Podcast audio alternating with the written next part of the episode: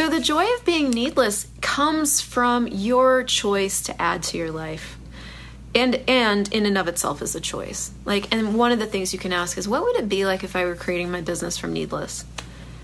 What would it be like if I were creating my business from needless? Needy pushes people away. Needy is the energy of push. When you're the energy of push, people go away. They have to leave you. You hi. I love you guys. So pull energy pulling energy. Being the energy of needless is the most. Ah, there's a word there. It's not sensuous, although that's a good word. It's not erotic, although that's also a good word. It is irresistible.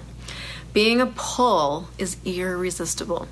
And needless is that pull. I don't actually need you to show up in my class, but it would be so fun if you would come. It would be so fun if you were there. What would it take? Being that energy, irresistible.